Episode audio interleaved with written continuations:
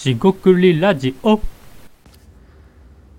んにちは、食食ラジオの大橋です。今回はアイデア、えー考え方、発想法、えー的なことについて話していきたいと思います。えっ、と、トリガーですね、刺激をうまく使っている、まあ、要はアイデアをうまく出す人は刺激をうまく使っているという話なんですが、今回はそんなテーマで話をしていきたいと思います。今回もどうぞよろしくお願いいたします。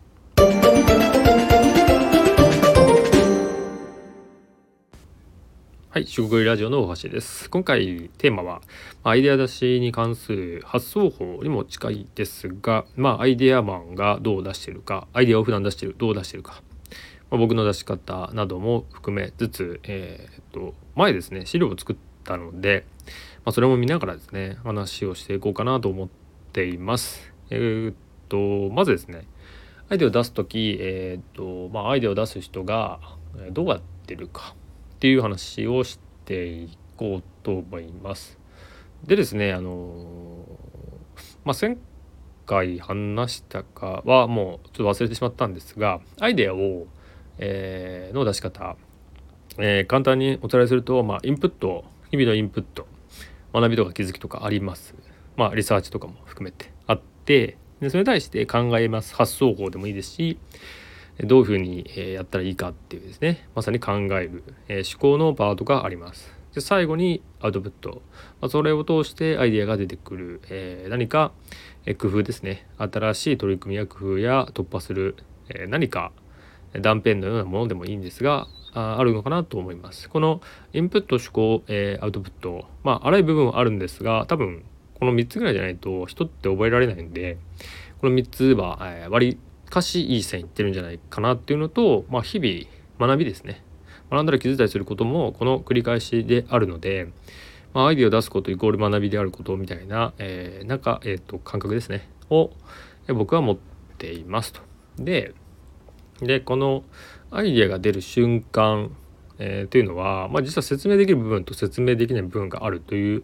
認識が僕にはありまして要はいくらインプットして考えても出てこない時は出てこないんですよね。インプットだけじゃなくて考えるってことですね。えーっとでその時にですね、まあ、違和感とか、えー新しい日々の気づきとかっていうのがあるわけですが、えっと、例えば問いかけとしてですね、まあ、あるテーマを考えようとします。まあ、例えばのチャット GPT、まあ、生成型 AI に関していくと、まあ、その AI が広まってていくとどういうものが生まれますかっていう、まあ、例えばそういう AI をテーマにしたもの AI をテーマにして新しいビジネスアイデアを考えましょうみたいなテーマといいますか問いかけがあるとします。でその問いかけがあった時に、まあ、あなたならどうするか、まあ、リスナーの皆さんならどうするか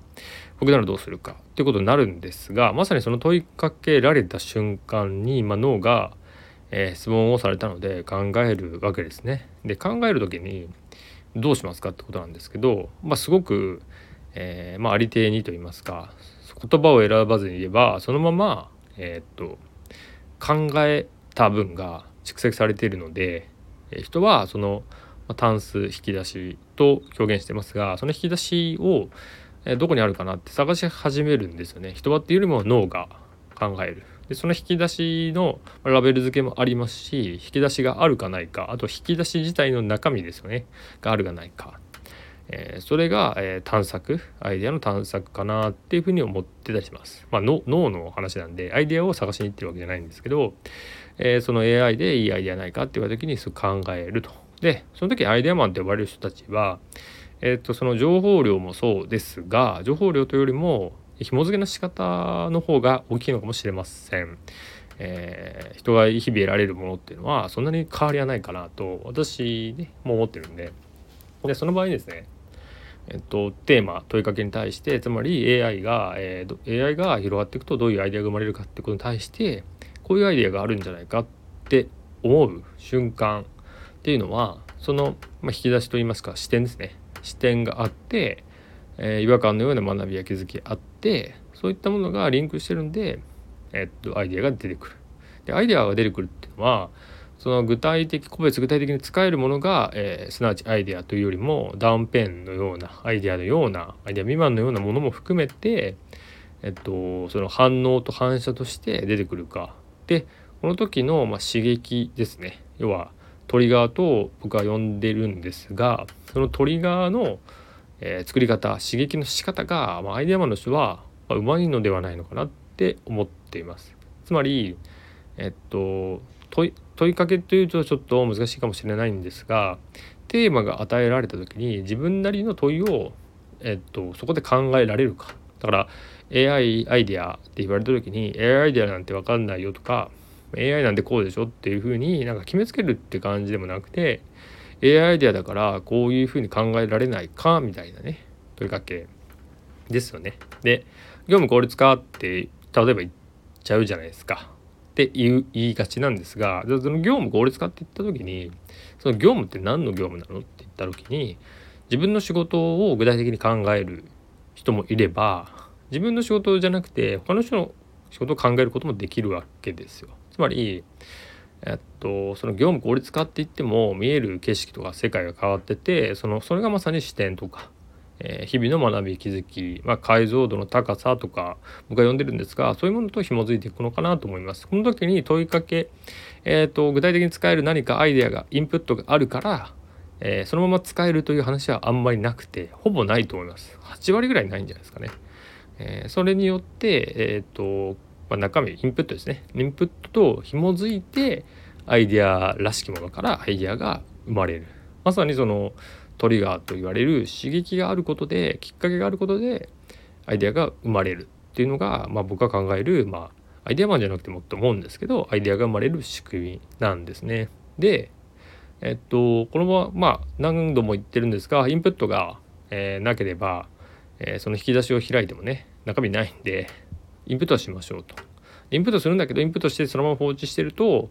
まあ、ぐちゃぐちゃになるんで、まあ、その引き出しのラベルですね、えー、ラベルをちゃんとつけた方がいいかもしれないと。もしくはラベルっていうのも、まあえー、付け方があるとするならば見方とか視点っていうのをいろいろ持っておくと、えーまあ、タグ付けっていうのに近いかもしれないですけどフォルダ分けよりもね、えアイデアがいろんなところから、えー、出やすいかなと思います。で最後はこの保守メンテナンスの方なんですけど、えー、単数引き出しですねがガタガタしてて引き出せない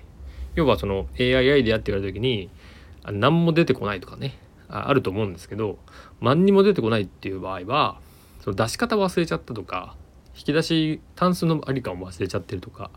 本当にそういうことをやってない場合になりがちなんでそういう場合はじゃあ引き出しの前に行って、えー、引き出すというで引きちゃんと引き出せるか動くかですよね。中身が入ってるかどうか置いといてその練習をするところから始めないといけないかなと思います。でその場合保守メンテナンスってことでいくとスムーズに引き出せたり、えーと、もしくは全然違うところに行かないようにしたりあえて、えー、全然違うところに行くのもありなんですけどえー、メンテナンスという意味ではアイデアが出やすくする。そのトリガー刺激をうまく、えー、アイデアに結びつけると、まあ、それは技術に近い部分もあるのでえー、っと慣れではあるんですがあそういった部分がアイデアの出し方、まあ、アイデアマンの人の中身頭の中身とかアイデアの出してる工夫かなと思いました。え簡単にまとめますとえー、アイデア出しインプット思考アウトプットっていう流れではあるんですが特に、えーと、この手順ではなくテーマが与えられた時に問いかけが与え問いかけをした時に、えー、自分の頭の中に、えー、何かしら、えー、アイデアが浮かぶと浮かびますと。でそういった時って、えその刺激としてねうまくひらめいているわけなんですけど、まあ、日々のインプットであったりあとは引き出しですね。引き出しがある。中身がある。もしくは引き出し自体がある。引き出しはどこに引いたらいいのかっていうことが、まあ、分かると。でそれによって問いかけ、えー、次第。問いかける問いかけた瞬間に出てくる。反射のような感じですね。で思いつく。っていうのが実際の頭の中起きてるんじゃないかなと僕は考えてます。えー、っと参考になるか分かりませんがそういうふうに考えてるっていうことで何か一つえー、アイデアを考える時のヒントになれば幸いですと。今回は以上となります。食ラジオ大橋でした。ここまでお聴きいただきありがとうございました。失礼いたします。